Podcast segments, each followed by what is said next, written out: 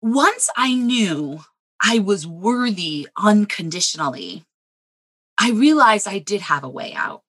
I realized I could dream of a different possibility.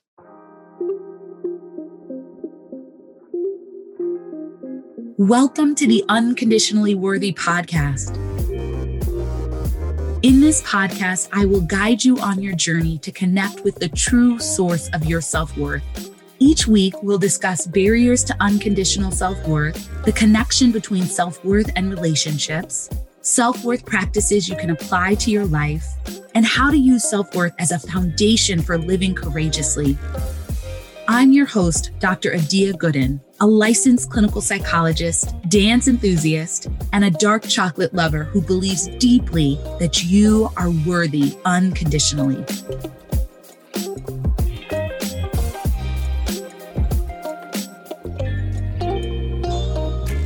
Hello, and welcome to episode seven of Unconditionally Worthy, the podcast. As always, I'm super grateful to have you listening and tuning in. And you know, this is actually my first week working for myself full time as an entrepreneur. And so, this episode that I'm recording right now is really relevant to where I am at in my life. And a lot of the things I talk about is what helped to get me here, to get me to a place where I am working for myself full time, which is something that I never thought I'd do. So I'm excited to share it with you today. I really hope that it's inspiring and uplifting and energizing.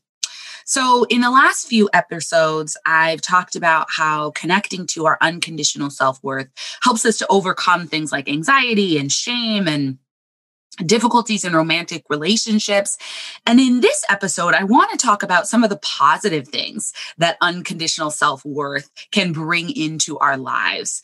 So, we're going to be focusing on this idea of dreaming and envisioning what we want for our lives. For most of my life, I didn't allow myself to dream. People would ask me what I hoped for in my life and my career. And I would say that I, I just wasn't the type of person to set big goals for myself. I would acknowledge a general desire to be successful, but I hadn't really articulated what that meant for me. I knew I wanted to get married and have kids, but that was about it. I remember, you know, people used to talk, what's your five year plan? What's your 10 year plan? And I'd be like, I don't know. I have no idea. And I like to think at the time that I was just so focused on the present that I didn't want to get caught up worrying about the future. And that was why I didn't set big goals and, and didn't envision a dream for my life. But to be honest, that was a cop out. First of all, in the last episode, I just talked about you know, a lot of anxiety. Or in one of the recent episodes, I talked about all my anxiety, right? And when you're anxious, you're thinking about the future. So this this idea that I I didn't make big dreams and plans because I was so focused on the present, it just wasn't true. The reality is that I didn't allow myself to dream because I was too scared of the vulnerability of dreaming, of hoping for something when I didn't feel worthy of it of envisioning a life that wasn't certain to happen. So instead of creating a vision for myself and my life, I played it somewhat small. Now, you may be thinking, Adia, going to Stanford for undergrad and getting a PhD is not playing it small. And I fully acknowledge that these are big accomplishments. Now it's it's taken me some work to really internalize the fact that these are big accomplishments. I know it very well intellectually, but on a deeper level I'm still sort of working on the internalization that those are big things to have accomplished. And in the context of my family and the people that I grew up around, these academic accomplishments felt expected rather than impressive. So, in my own nuclear family, my mom went to Princeton for college and graduated in three years. My father immigrated to the US from Jamaica to attend college and then went straight through to get his PhD from Yale. Yeah, I know. Hashtag privilege, hashtag blessed, right? And so, my parents' really impressive accomplishments made me feel like I needed to follow in their footsteps in order to be successful.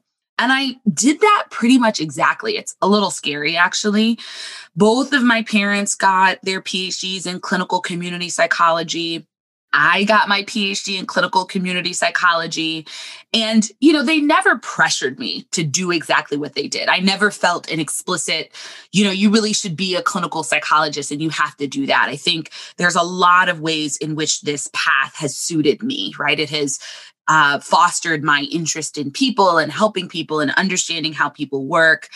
And I do think that seeing my parents and seeing their success and feeling like that was the path, that was the right path to take, put me into a place where I felt like the only success I could imagine for myself was within the confines and structures of academia. And so for much of my life, I was focused on what I was supposed to do to get good grades, to get to the next structured level of academic achievement. And, you know, this wasn't all bad. It did support me in being successful in a lot of conventional ways. And it set me up with a lot of privilege and security. And I'm grateful for that. And don't get me wrong, I was not miserable as I was going through school. In fact, overall, I really enjoyed school.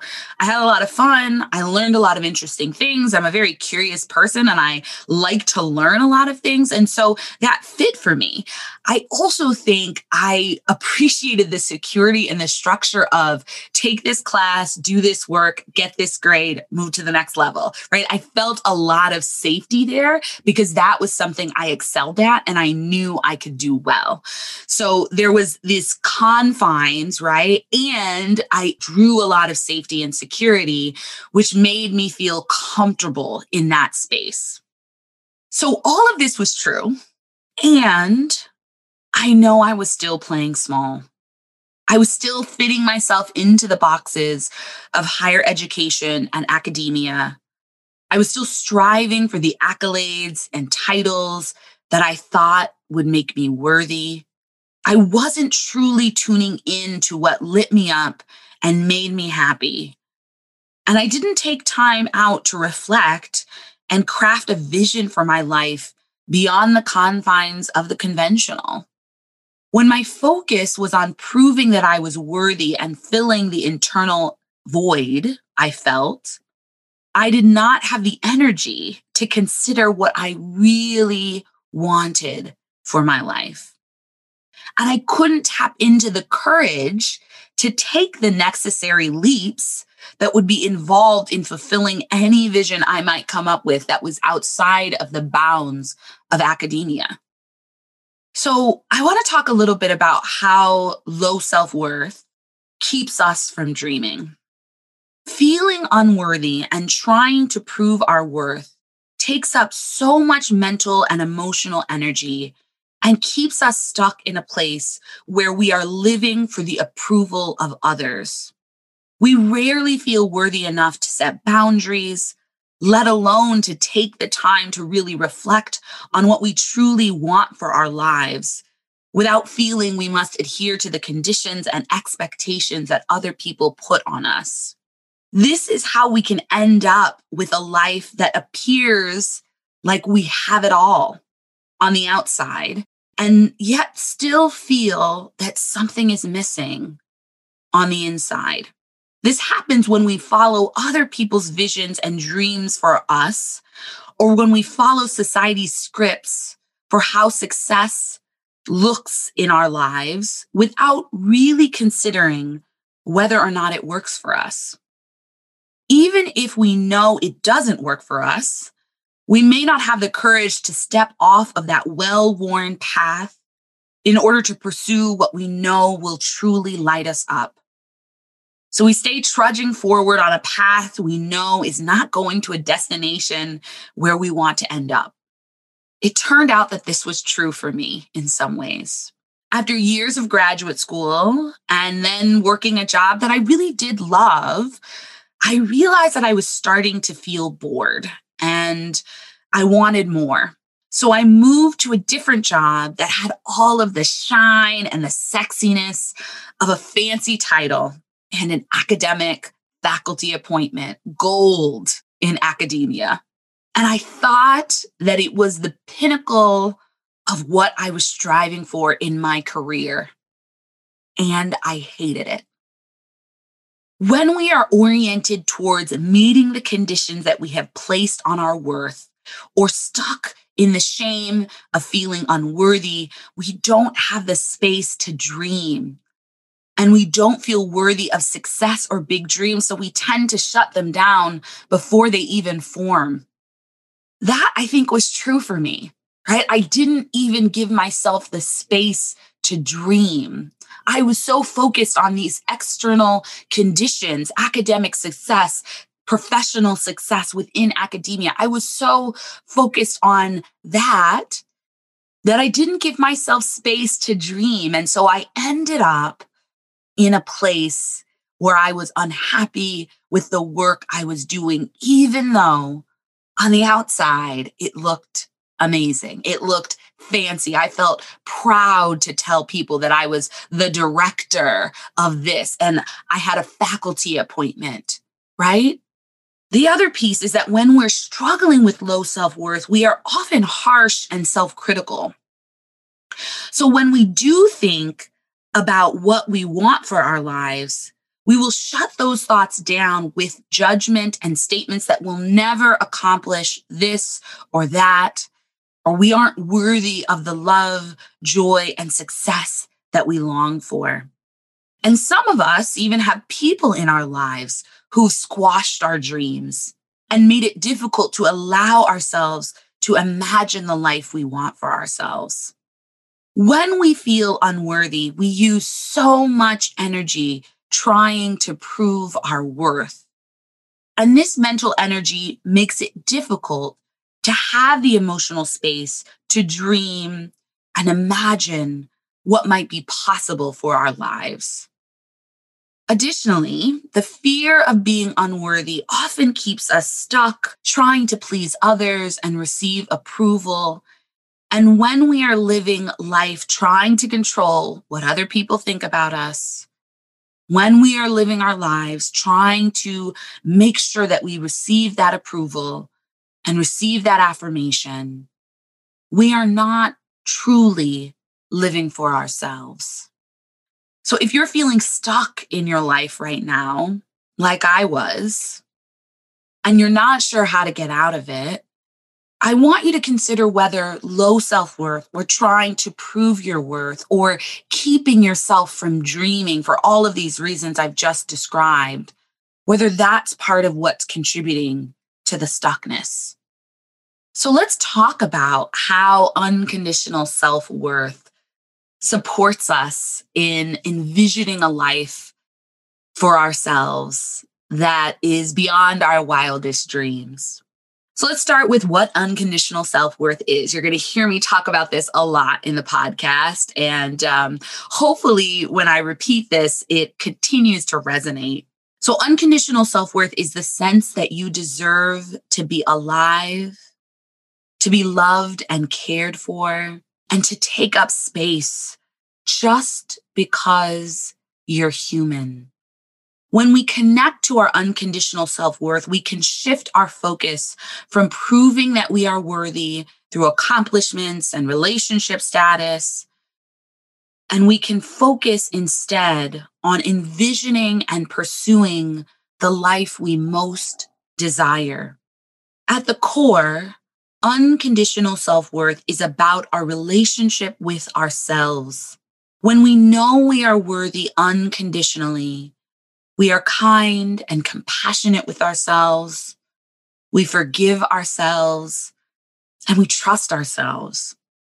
It is this mental and emotional environment where dreams are able to grow and flourish. When we know we are unconditionally worthy, we are able to tap into the courage to dream.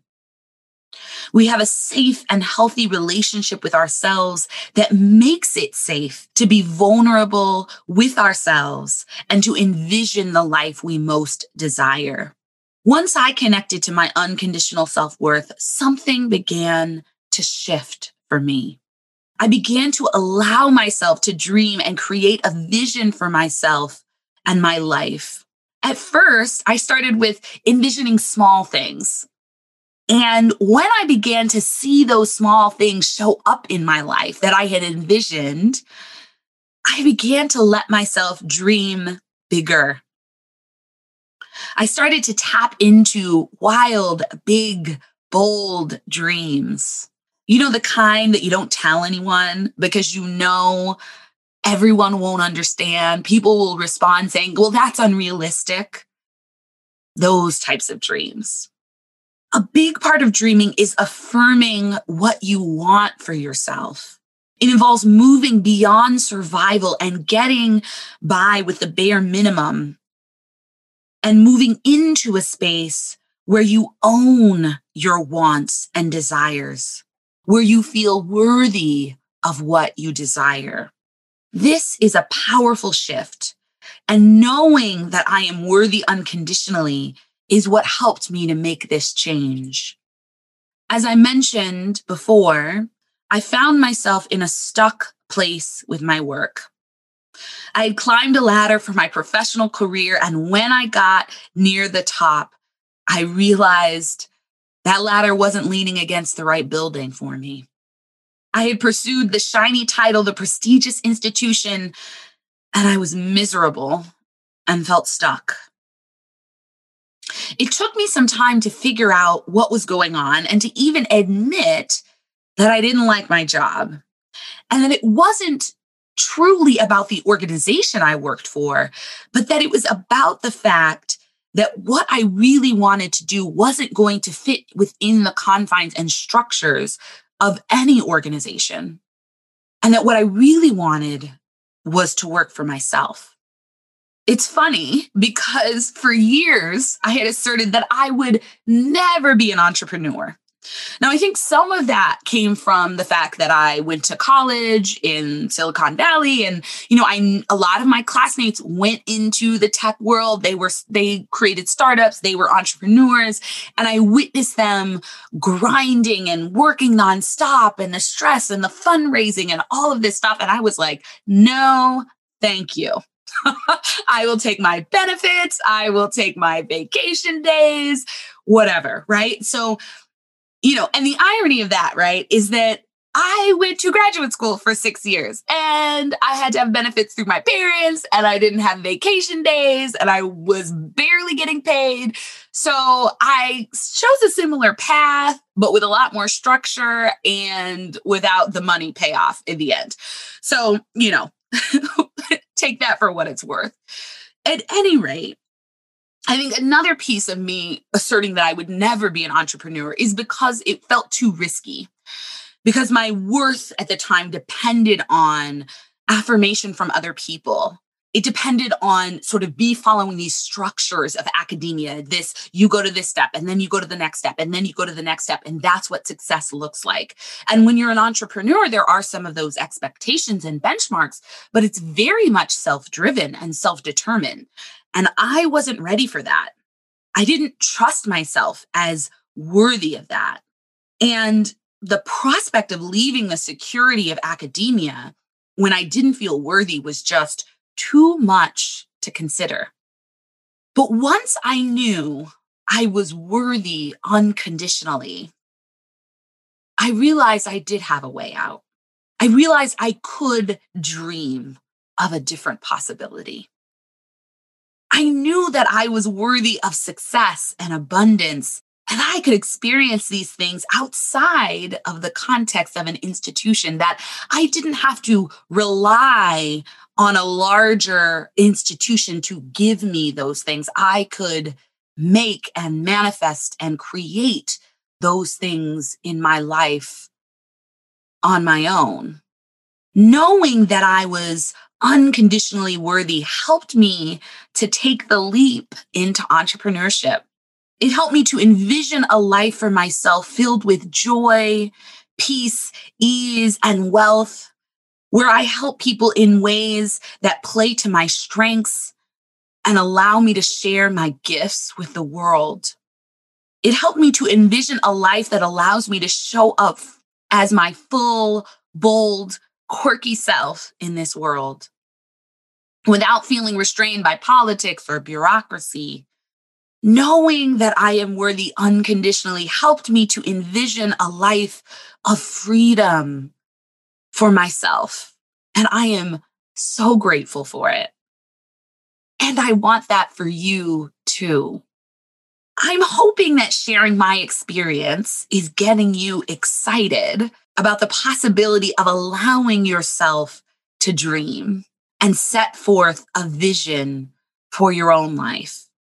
I want you to reflect on the following questions as a way to start tapping into what you truly desire for your life. What would you dare to dream if you knew you were unconditionally worthy? What would you stop doing if you knew you were already worthy? What would you find the courage to do if you knew you were worthy unconditionally? These are powerful questions that I want you to sit with and wrestle with. If you journal, free write your responses to these questions. Write out the first responses that come up without judging or evaluating whatever ideas that arise as possible. If you meditate, give yourself space to meditate on these questions. I love the concept of living the questions, and I encourage you to do that with these questions. Instead of pressuring yourself to have immediate answers, give yourself time and space to consider the answers and allow your internal wisdom to guide you to them as you go through your days. I encourage you to be patient with yourself in this process. For those of us who have spent our lives living for other people and living to prove our worth, this is an adjustment. It's a change. It's a shift. And particularly for women who are often so focused on taking care of other people, of partners, of children, of other family members, of giving and serving and being in service of everyone else, it can take a while to get back in touch with your own wants and desires. So give yourself time and be patient. And if these questions just feel too big to start, maybe start with some smaller questions like, what would I do today if I knew I was worthy? What would a dream week or weekend look like for me? What would I not do today if I knew I was worthy? I encourage you to start wherever you are. Any step is progress. Be kind and gentle with yourself in this process because dreaming and envisioning the life we most desire is vulnerable. It's a risk even to allow ourselves to dream. And I know for myself that when we allow ourselves to dream, we lighten up. Life becomes brighter and exciting and invigorating. And I want that for you. So I encourage you to take one step, ask yourself one question and see what that brings up for you. I know the world will be a better place when we can all show up fully and knowing we are worthy, knowing what we dream for ourselves helps us to do that. Thanks so much for listening this week. Stay tuned for the next episode, which is going to be about the difference between self esteem and self worth and why self worth is more important than self esteem. See you next episode. Thanks for joining me this week on the Unconditionally Worthy podcast. Make sure to visit my website, dradiagooden.com and subscribe to the show on iTunes so you'll never miss an episode. You can also follow me on social media at Dr. Adia Gooden. If you love the show, please leave a review on iTunes so we can continue to bring you amazing episodes. Lastly, if you found this episode helpful and know someone who might benefit from hearing it, please share it. Thanks for listening and see you next episode. This episode was produced by Chris and Tiana, and the music is by Wadaboy.